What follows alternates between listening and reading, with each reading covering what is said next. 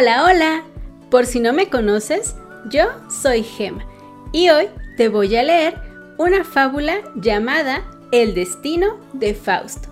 Pero antes, quiero mandar un saludo muy especial a Nahui, Ojin y Elías, que escuchan los cuentos antes de dormir. Si tú también quieres recibir un saludo, puedes seguirme en mis redes sociales, que te las dejo por aquí. O también puedes escribir un comentario en este video. Recuerda suscribirte al canal y darle like, activar la campanita para que te lleguen todas las notificaciones cuando yo suba un nuevo video. Y ahora sí, vamos a comenzar. El destino de Fausto. Traducción de Norma Muñoz Ledo. Ilustrada por Oliver Jeffers. De la editorial Fondo de Cultura Económica. De los especiales A la orilla del viento.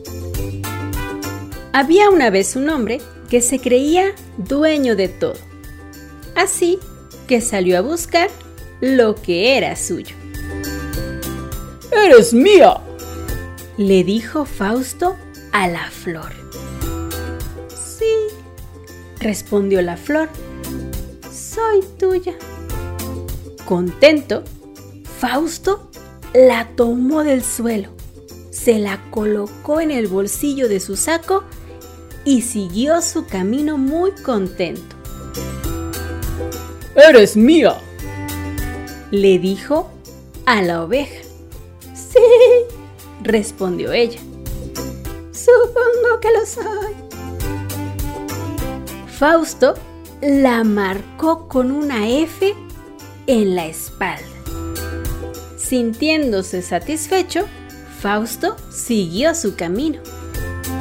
Luego, Fausto se encontró con un árbol y anunció, ¡Árbol! ¡Eres mío! A lo que el árbol respondió, Ah, está bien, puedo ser tuyo.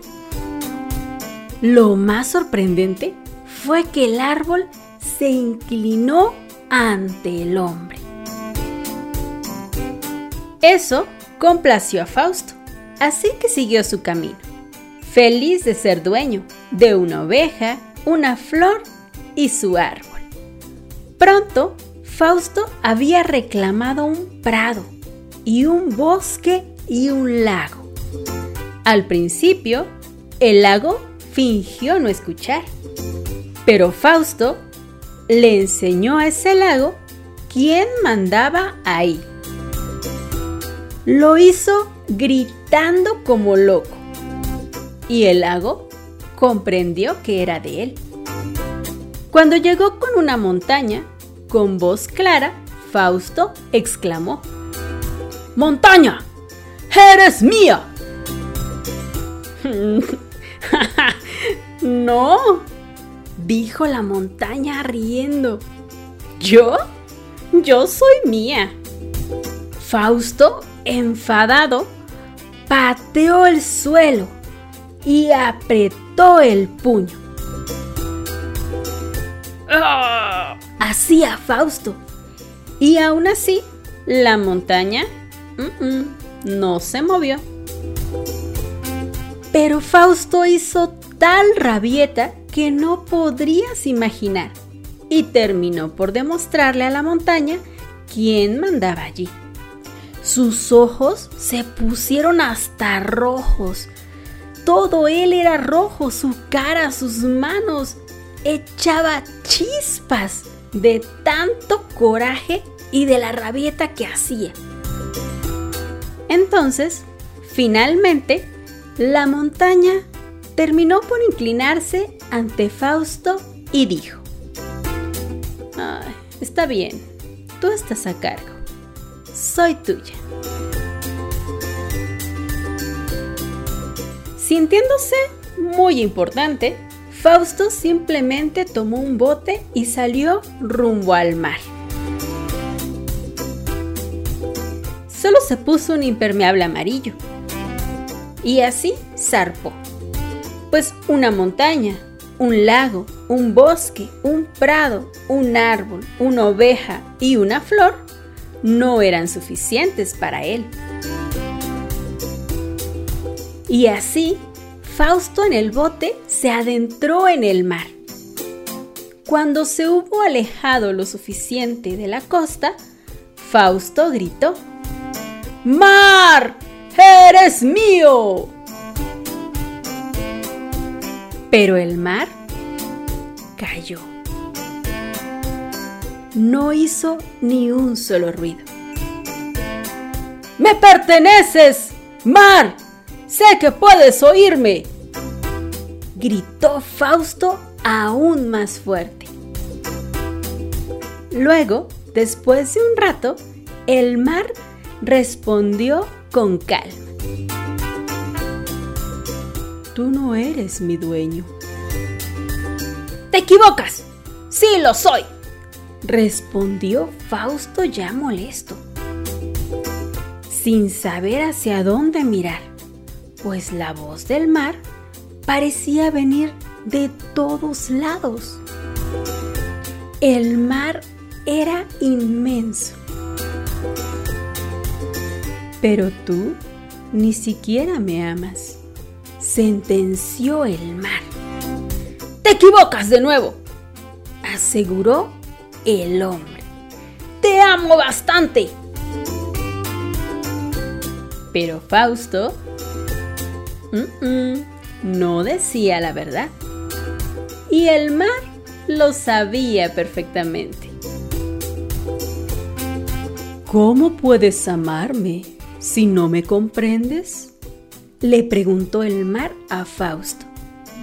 Te equivocas por tercera vez, dijo Fausto ya un poco desesperado. Te comprendo profundamente. Y luego añadió impaciente. Ahora, admite que eres mío o te enseñaré quién manda aquí dijo Fausto muy determinado. ¿Y cómo harás eso? preguntó el mar. Patearé el suelo y apretaré el puño. En eso, Fausto se empezó a poner rojo. Y el mar, con mucha calma, respondió. Si lo que quieres es patear, entonces ven y demuéstrame cómo se hace para que lo pueda comprender.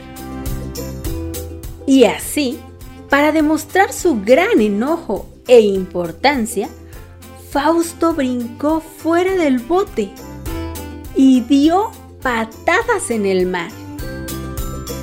Pero Fausto no entendió no se dio cuenta de que en el mar no se podían dar patadas como él sabía. Inmediatamente, al tocar el agua, Fausto se hundió. Y lo peor de todo era que no sabía nadar. El mar sintió tristeza por él pero continuó siendo mar. La montaña también regresó a sus asuntos. Y el lago, y el bosque, el prado y el árbol, la oveja y la flor continuaron como antes.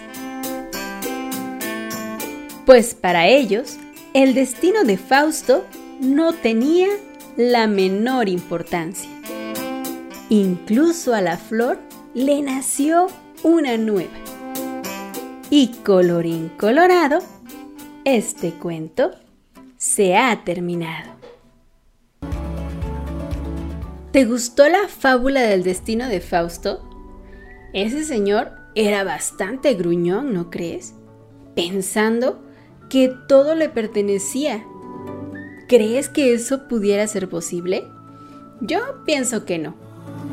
Todo tiene un lugar en este mundo y todos tenemos que respetarnos unos a otros, incluso a los animales o a los seres vivos como la naturaleza, los árboles, las flores, el mar, el cielo. Todo tiene un porqué de su existir y no le pertenece a nadie. Al contrario, debemos cuidarlo con mucho cariño. Por eso, el mar le preguntó a Fausto si lo amaba y si lo entendía. La verdad fue que Fausto nunca lo entendió. Espero que nosotros sí lo hagamos y respetemos a todas aquellas personas, animales y naturaleza que está a nuestro alrededor. Yo te veo en la próxima. Adiós. Puedes ver el cuento en mi canal de YouTube. Soy Gema Galvez. Cuenta cuentos. Y sígueme en mis redes sociales, en TikTok e Instagram como Soy Gema Galvez. Y en Facebook como Cuentos para Pequeñitos y No tan Pequeñitos.